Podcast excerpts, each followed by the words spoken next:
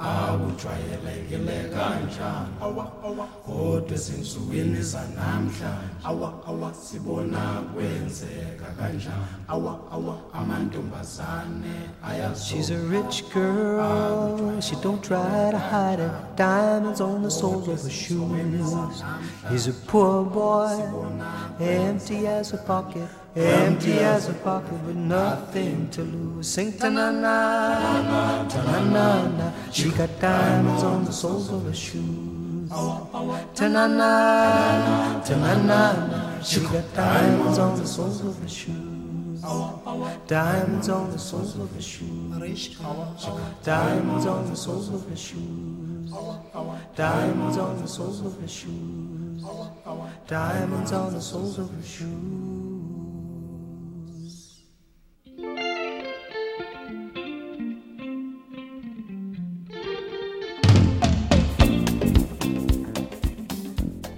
Hi, I'm Eric Angevine. Thanks for joining me on Radio Superfly.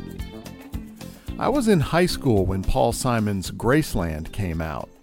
Ladysmith Black Mambazo's voices gave me goosebumps.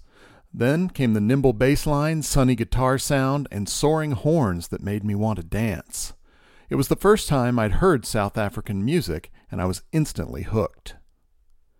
A couple of years later, I was a very green student DJ with a morning jazz show on KJHK FM at the University of Kansas.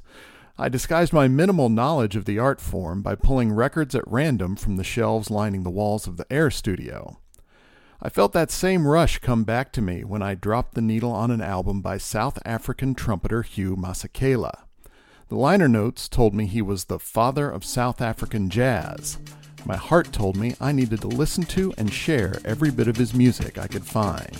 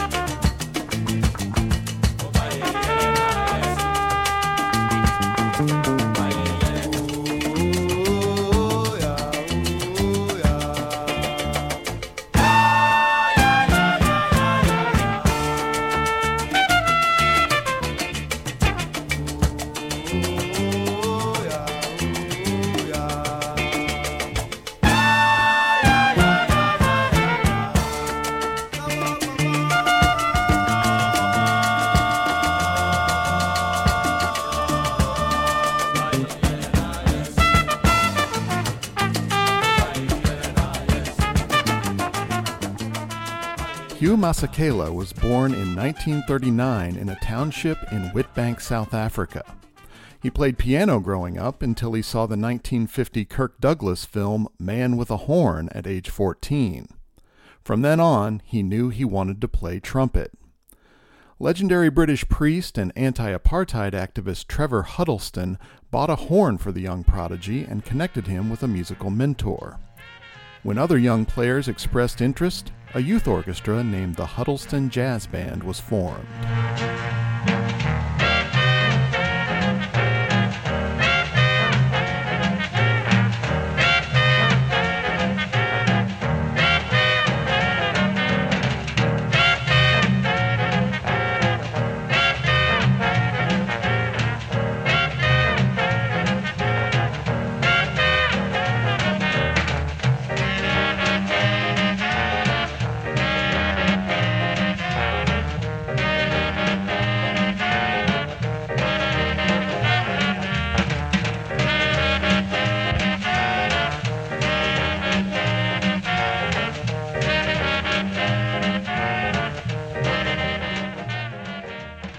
Hugh Masekela's talent was evident early on. When Louis Armstrong heard about the student jazz band, he sent Masekela one of his own trumpets. As Masekela's fame grew, he connected with other jazz minded countrymen and formed a group known as the Jazz Epistles. They went on to record South Africa's first jazz album called Jazz Epistles Volume 1. The record was noteworthy for two reasons. One, it openly defied the apartheid government, which despised jazz as a subversive music that encouraged race mixing. And two, it was the first collaboration of Hugh Masekela with another giant of South African jazz, pianist Dollar Brand, who would later adopt the name Abdullah Ibrahim. Ibrahim and Masekela became internationally known musicians eventually but Ibrahim credited a lesser known member of the group, saxophonist Kippie Moeketsi, with forming the group's core identity. Quote, the key was we had to play our own original music, he said in a 2017 interview, and Kippie was the driving force, saying that this was an affirmation of our culture and tradition. Some of the songs he injected some of the traditional dance music and integrated it in his composition. End quote.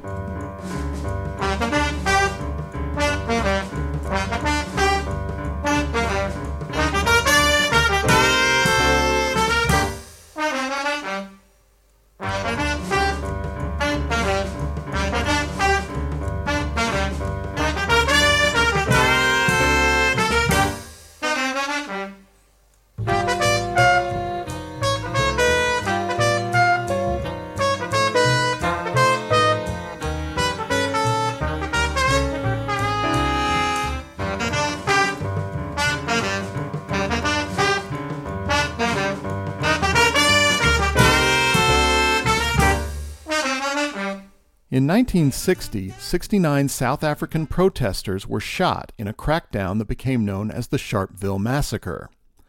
As unrest grew, large gatherings in the townships were banned, and the music scene was hit hard. Masekela left his home country, burnishing his formal education with stints at Guildhall School of Music in London and Manhattan School of Music in New York City.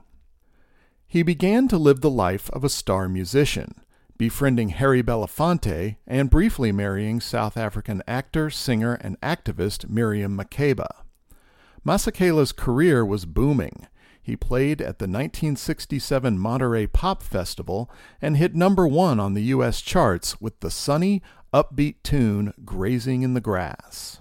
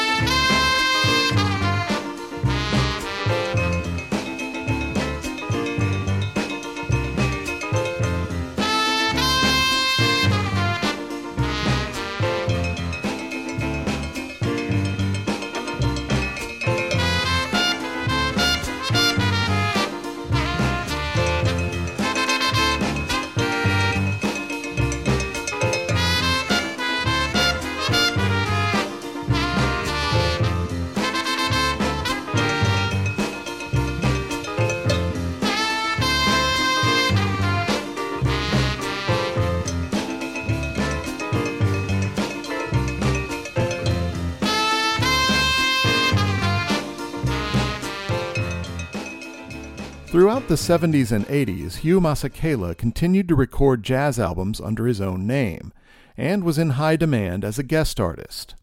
He appeared on albums with The Byrds and Paul Simon, giving a glimpse into the latter musician's growing interest in the township sound. He helped organize the Zaire 74 Music Festival as a companion event to the legendary Rumble in the Jungle match between George Foreman and Muhammad Ali. The dire situation at home was always near to his mind, and he was not shy about expressing his political beliefs.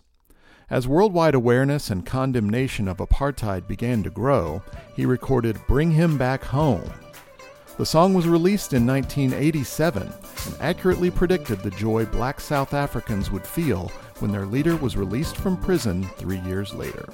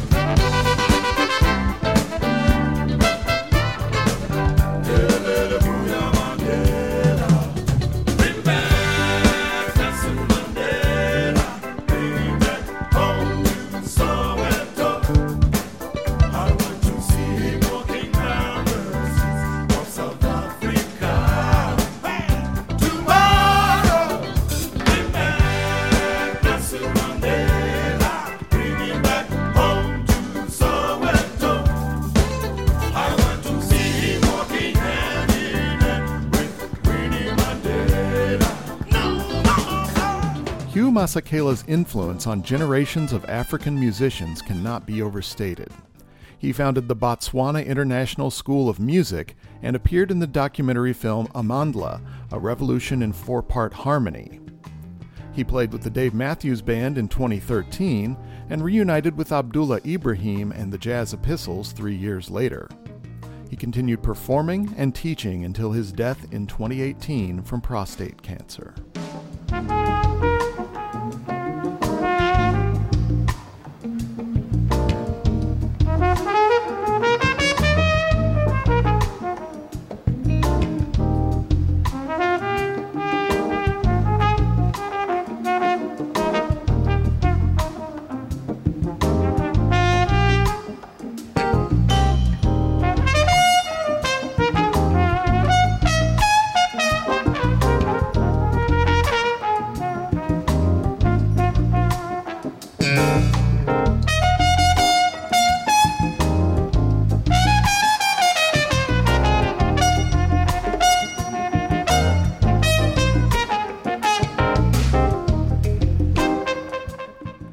Thanks for joining me on Radio Superfly. I hope you've enjoyed learning more about the legendary father of South African jazz, Hugh Masekela.